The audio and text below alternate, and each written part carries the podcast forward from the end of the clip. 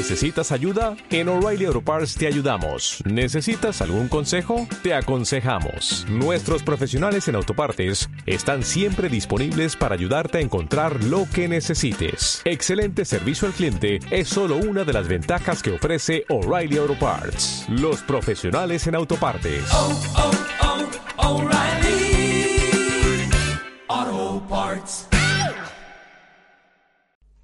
Hola, muy buenas. Seguimos con el especial de la Constitución y hoy hablamos de quién es el garante de la Constitución, al menos en teoría. Os explicaré para qué sirve y también cómo se eligen a los jueces que lo componen. Ya os vais haciendo una idea, pero hoy en Simple Política, ¿para qué sirve el Tribunal Constitucional? Comenzamos.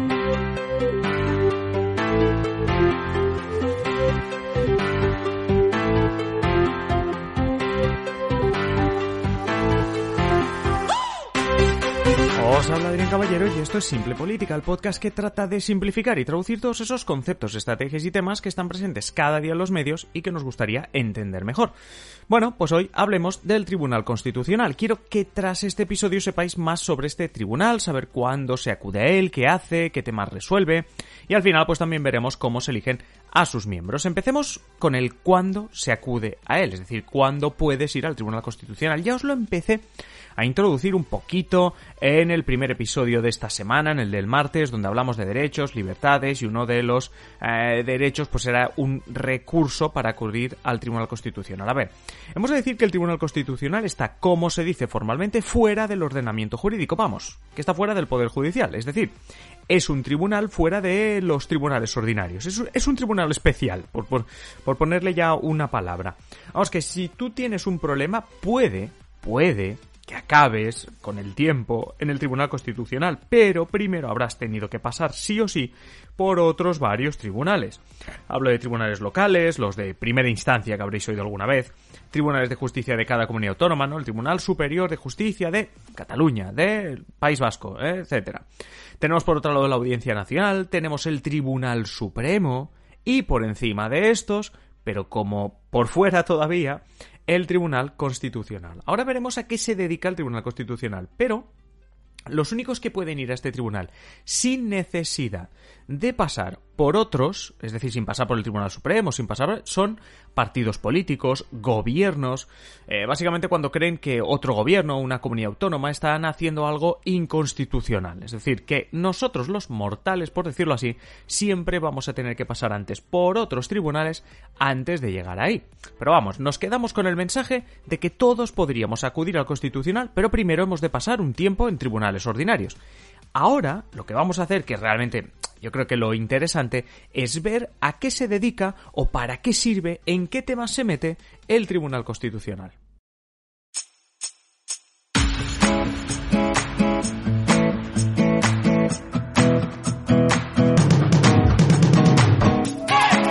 Para los que os gusta saber siempre más y consultar todos esos recursos que os pongo en la descripción del episodio, que sepáis que os he dejado un folleto informativo, divulgativo, digámoslo así, que creó el propio Tribunal Constitucional, donde se explica bastante bien esta pregunta que vamos a hacer ahora, donde explican todo, ¿eh? desde cómo se componen, a qué hacen, etcétera, ¿vale? Pero vamos a resumir un poquito ese folleto, que hay mucha más información, ¿vale? Para saber eh, de qué se encarga el Tribunal Constitucional. Y yo os voy avisando que se encarga de cinco tipos de casos, cinco tipos de cuestiones. La primera, lo avanzábamos antes, eh, cuando hablábamos de que los partidos políticos, los gobiernos sí podían acudir a este tribunal sin pasar por otros tribunales. Bueno, pues este, esta función del Tribunal Constitucional se llama control de constitucionalidad. Básicamente es cuando vemos en los medios que un partido político, que el gobierno central, que el gobierno de una comunidad autónoma han acudido al Tribunal Constitucional para reclamar que una ley hecha por quien sea es inconstitucional. Vox ha presentado este viernes un recurso en el Tribunal Constitucional contra la prórroga por seis meses del estado de alarma. El presidente de la formación, Santiago Abascal, ha sido el encargado de presentarlo, junto con la secretaria general del partido en el Congreso, Macarena Olona, y también su número dos, Javier Ortega Smith.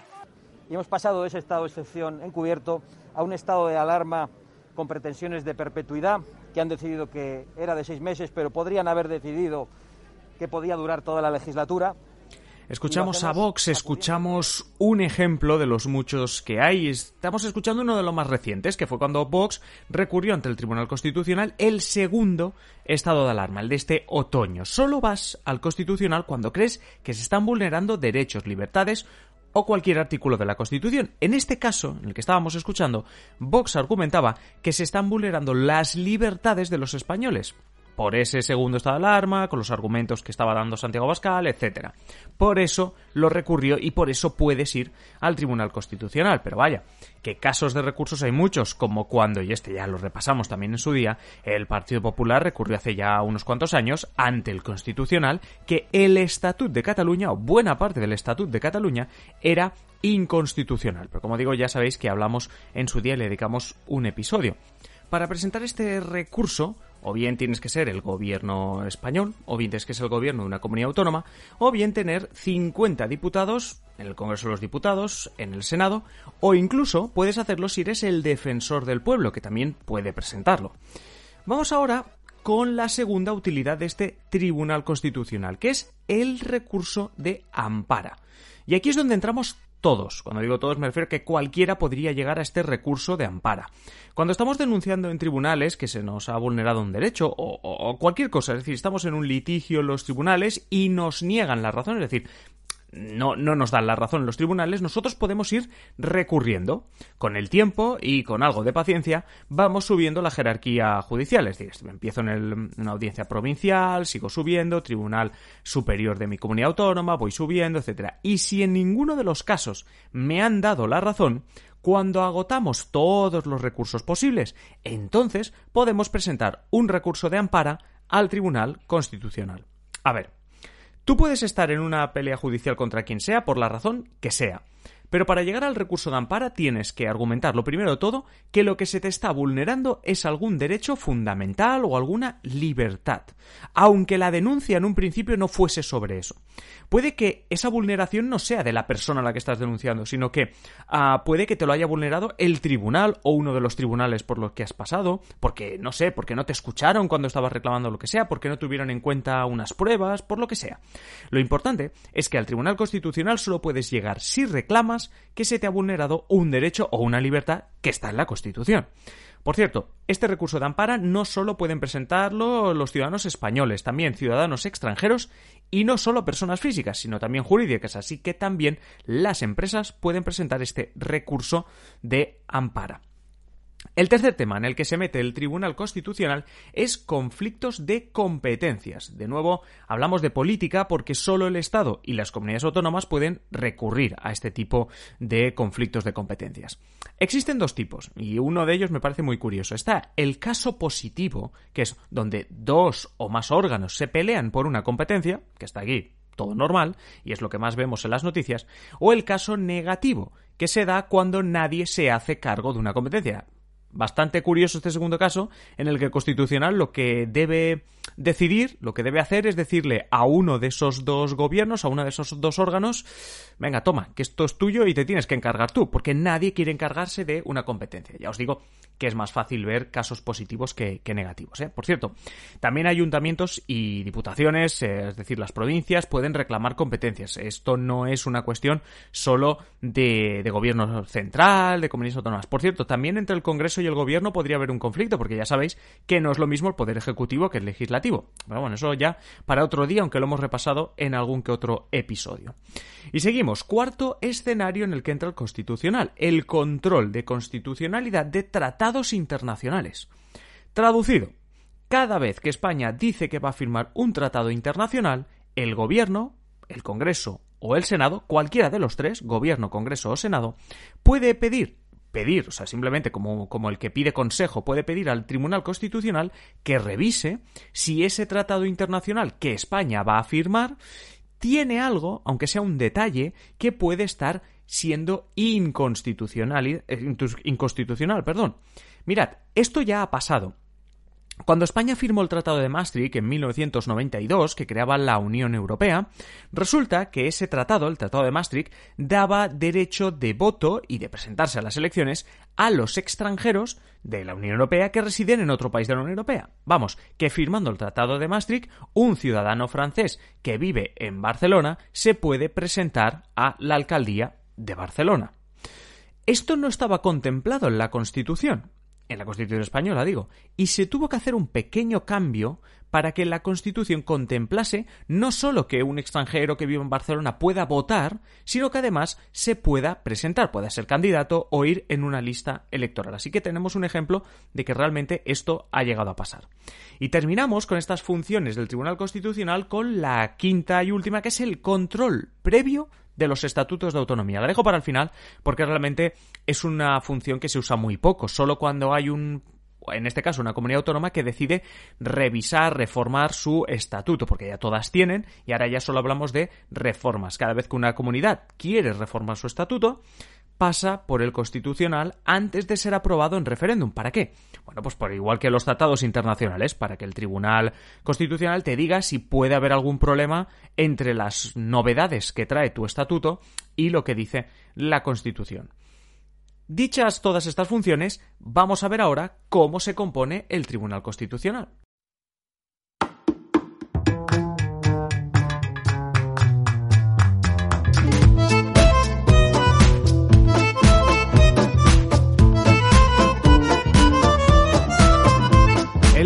Constitucional Español está compuesto por 12 miembros, 12 jueces de reconocido prestigio que deben tener más de 15 años de carrera. Los nombra el rey, pero todos están propuestos de diferentes maneras y no es el rey que a dedo escoja esos jueces. De los 12, 4 están propuestos por el Congreso de los Diputados, por una mayoría de 3 quintos. Vamos, un 60% de los votos, mucho más que la mayoría absoluta que ya hemos hablado de ella en varias ocasiones. Cuatro jueces más están propuestos por el Senado, misma mayoría de tres quintos, pero en este caso, en el Senado se eligen a esos cuatro entre todos los candidatos que han presentado las diferentes comunidades autónomas mientras, por su parte, en el Congreso, los cuatro del Congreso, que no os lo había dicho, se eligen a esos cuatro entre los candidatos que han presentado los diferentes partidos políticos. Es decir, se presentan varios, los partidos presentan a los que crean que son jueces más afines, y al final se escogen cuatro. Más cuatro del Senado, llevamos ocho. Seguimos. Dos más dos jueces más de este Tribunal Constitucional los elige el gobierno. Es decir, el gobierno de turno, el que toque en ese momento.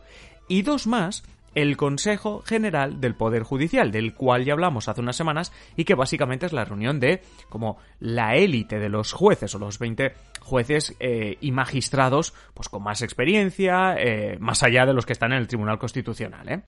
El cargo en el Tribunal Constitucional, de juez del Tribunal Constitucional, dura nueve años y no puedes renovar de manera inmediata. Es decir, que te tienes que ir, ¿no? Al cabo de nueve años tú te vas y podrías volver, sí, pero no de manera inmediata. Tienes que esperarte que pase unos años, ¿no? En la siguiente tanda no te pueden elegir a ti, sino que tienes que, esperar, ¿vale? No puedes pasar más de nueve años seguidos como juez del Tribunal Constitucional. Pero vamos a ver también otras cuestiones, porque Claro, la cuestión es que dices, bueno, claro, ¿y si, eh, yo qué sé, caducan los mandatos y entonces el gobierno de turno, o si el Congreso es de un color determinado porque a un partido le está yendo muy bien, claro, todo el Tribunal Constitucional será mayorable a ese partido. No. Para que no todo dependa de un gobierno o un color político, digámoslo así, los 12 jueces no se renuevan a la vez, se van renovando por tercios, ya sabéis, 4, 4 y 4. Es decir, Hoy toca renovar cuatro jueces, en tres años renovamos a los otros cuatro y en tres años más a los otros cuatro. Así damos tiempo a que la realidad en España vaya cambiando, el gobierno sea de un color, de otro, el Congreso sea o el Senado sean diferentes, incluso el Poder Judicial sea diferente, etc. Como veis, así se consigue también que los mandatos de los que están dentro del tribunal a día de hoy caducan en fechas distintas. Habrá un juez que le quede un año, habrá otro juez que le quede cuatro años de mandato, etc. El tribunal tiene a los 12 miembros y hay un presidente y un vicepresidente. Para la mayoría de casos se decide todo en el pleno, en el pleno con todos juntos, los 12, el presidente, bla, bla, bla. Pero, por ejemplo, si hay un recurso de ampara eh, y hay que decidir si se admite o no, vemos que el Constitucional tiene dos salas, donde dividimos a los jueces en, en dos, o sea, seis jueces y seis jueces, cada uno con sus competencias. Pero más o menos esto es lo que quería explicar el Tribunal Constitucional. No voy a explicar algo más detalle porque es que voy a aburrir y esto va a durar muchísimo. Si tenéis más dudas, sugerencias, comentarios, lo que queráis, no dudéis, como siempre digo, en comentar en en iVoox, que podéis dejar comentarios si lo escucháis desde ahí, o si estáis en Spotify, Apple Podcast, etcétera, pues vais a adriancaballero.net barra contactar y allí, pues en el formulario de contacto, me dais vuestras dudas, vuestra opinión del podcast, absolutamente lo que queráis. Seréis más que bienvenidos.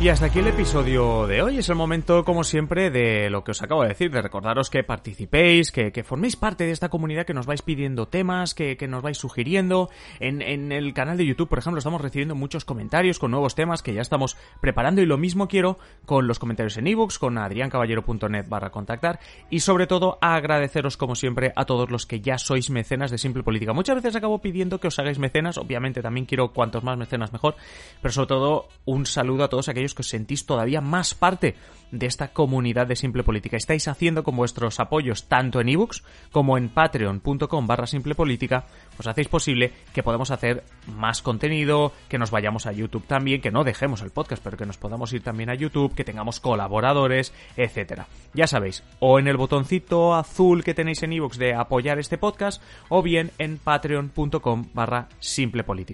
Y nada más, os espero en el siguiente episodio. Un saludo y que paséis feliz día.